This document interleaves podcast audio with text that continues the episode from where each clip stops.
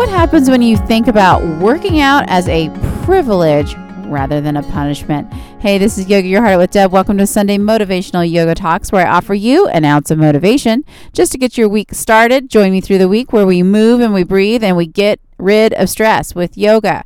On this podcast, do me a favor, rate the show 5 stars, write a review, share, tell me what you like about the show. I'd really appreciate it.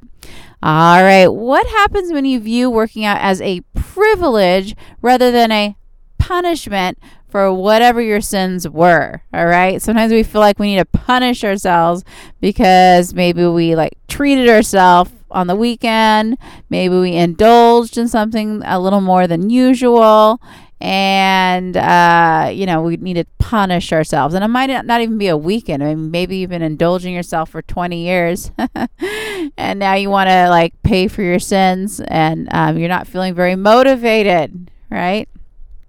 That's the thing.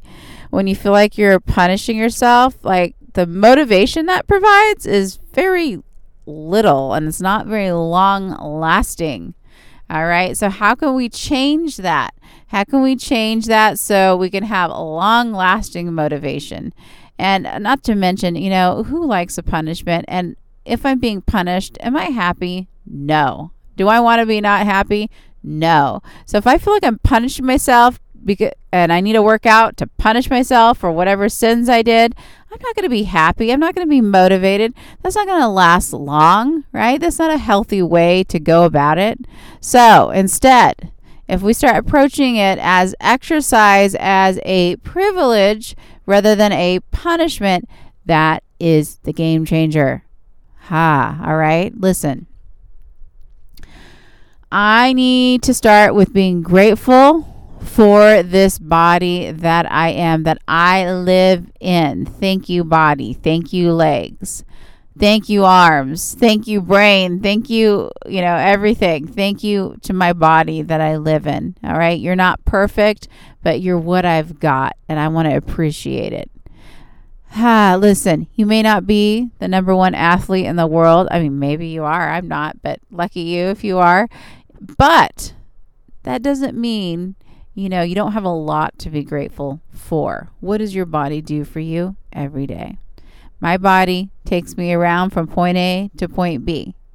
And that's pretty amazing, that I even have legs that can work.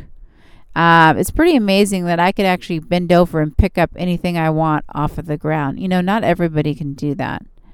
So first, start by thinking about all the wonderful things that your body does.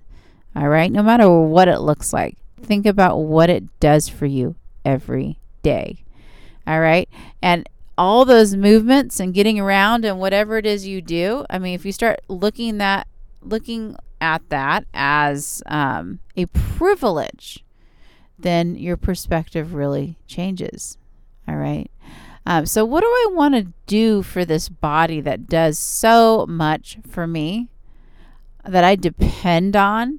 Well, what I want to do for my body is to take care of it. I want it to function the best that it can function because it is my home.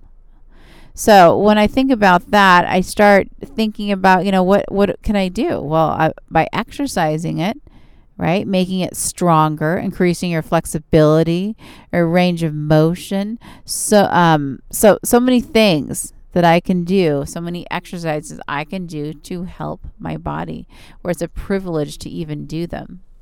So when I exercise, it gets hard, right? But how do you stay motivated? Well, it's because you know what it's doing. It's strengthening your muscles. You're becoming stronger. And what happens when you become stronger? You have a lot more energy.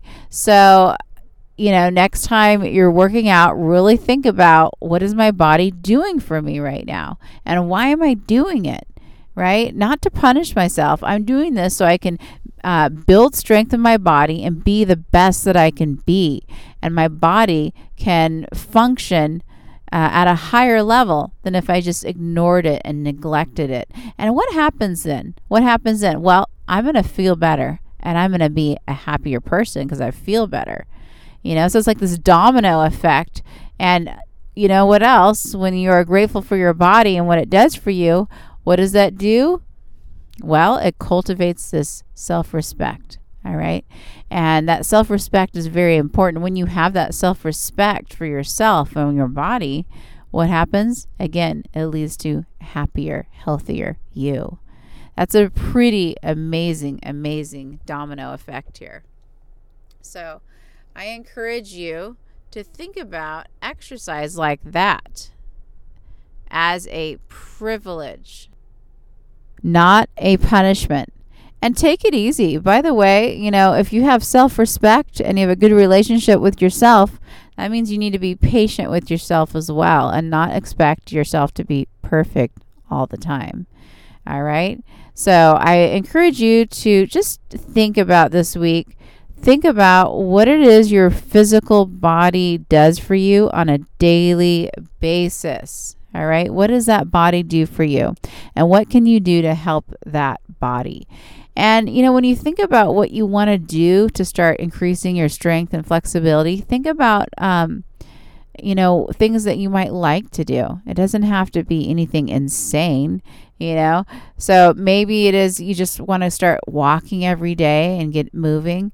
Maybe there's something, a sport or some other activity you've never tried and you want to try it, you know, or maybe there's just that same go-to activity that you always do, but you need to approach it with a different mindset, a mindset of gratitude rather than like, I need to punish myself for, you know, not being good enough for whatever reason. And so anyways, I just want you to move forward this week. I want you to exercise. I want you to take care of that wonderful body that helps you every day.